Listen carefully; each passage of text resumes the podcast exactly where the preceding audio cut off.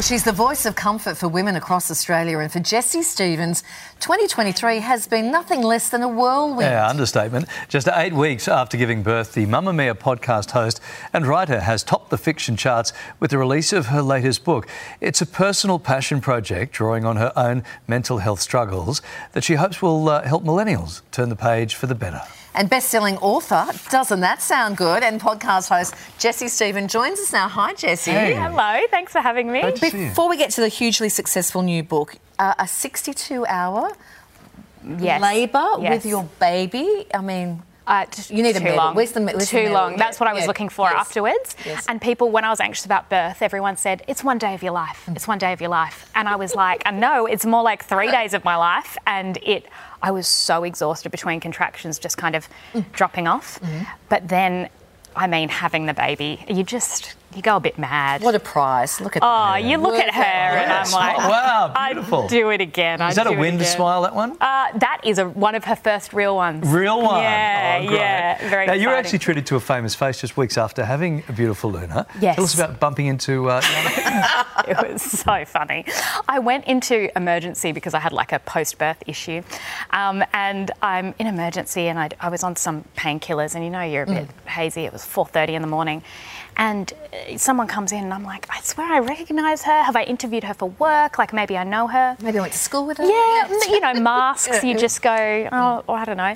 Um, and then it wasn't until I got home later and I was drifting off to sleep and I went, that's the Olympian, Jana Pittman. that's right. She's in obstetrics or something now. and I Googled it and she was. And of course, then we crossed paths two weeks later, which is not, you don't, I didn't want to see her again because she'd been all up in my grill. Yes, that's right. Like, she may not necessarily have recognised No, she didn't. She was like, you know what? I forget all the Yes, other bits. yeah. Um, but look, she's brilliant at what she does. But it is very when you see an Olympian at 4:30 in the morning in emergency, it can throw you. Yeah. uh, let's get to why you're here. Your new book has gone straight to number one on the bestseller list. Congratulations. Thank you. Tell us about. I mean, obviously you wouldn't. Well, maybe hoping for this level of success, but I, I doubt whether you're actually expecting it to go to No, Yeah. especially it's my first fiction book, and that's scary. When you, you know, I've worked in media and non-fiction, I felt like I could do, but this is creative, um, and you never know whether a project like this, whether you pulled it off until you throw it into the world, um, and it's very vulnerable. It feels like people are reading my diary, so I think I'm, I was sensitive to criticism about it, maybe, Yeah. um, but. To know that it resonates and it's helping people, it has been such a relief. The book's all about the pressures and anxieties that young women face, particularly. Why did you want to head down that path? Why is it an important story for you to tell?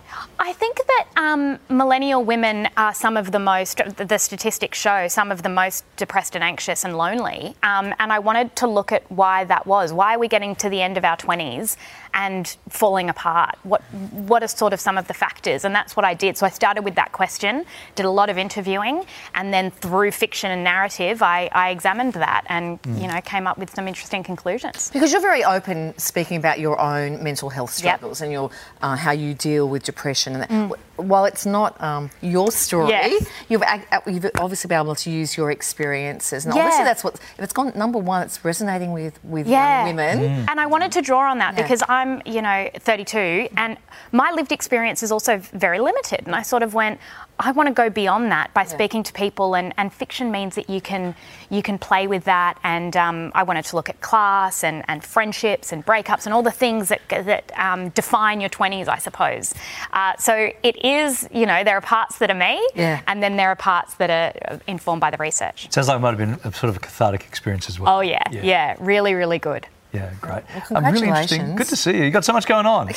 thanks for making thanks for making four and a half minutes for us here on the couch. I was going to ask how how you're doing all of this. Uh, look, lots of family is amazing, and having a partner that does 50 50, highly recommend. That, Yeah. mean, that means that you can uh, come and spend four minutes Yeah. on a couch. Well, congratulations. Um, I'm not, I'm not going to say you make it look it easy because you don't. You're very truthful and you're very honest, but obviously what you're doing really strikes a chord with, with women. So Thank congratulations you. on that. Thanks so much. That's a big achievement. You can get your hands on a copy of Jesse's new book. It's called Something Bad is Going to Happen.